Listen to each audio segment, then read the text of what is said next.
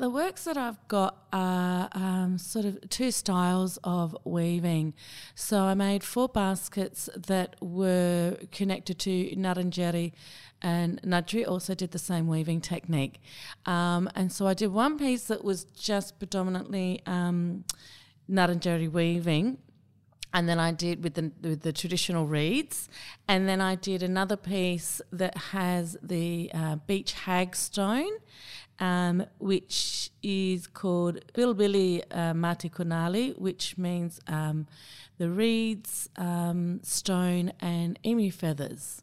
Then the other one is made of another one that's Ngarrindjeri stitching um, around a beach hag stone, but made with philodendron, which is a, a, darker material.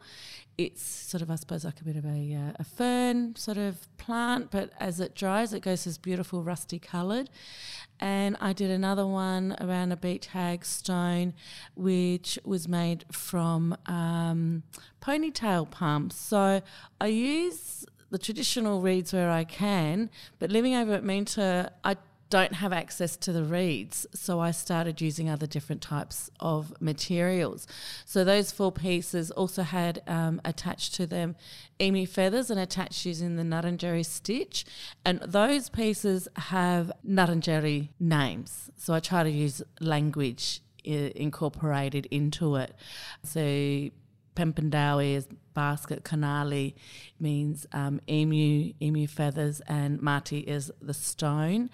Um, and then I also did uh, three other baskets which are using palm inflorescence, which is the palm seed branch. So I've I've just um, learnt from other basketry, non Aboriginal um, women that I've connected with on the Yorke Peninsula, and through the National Basketry Gathering a few years ago, I just wanted to be able to learn to use other types of materials.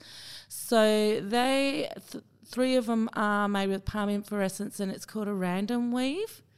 Um, and one of them is a larger, which is the Gari Waba Darawa, which means emu feather large uh, the larger one of it, and the other one is I just know Gari Guma, which has also jacaranda stalks around it with embroidery thread that kind of thought looked like a nice colour to go with the, the beautiful reds of the jacaranda stalks.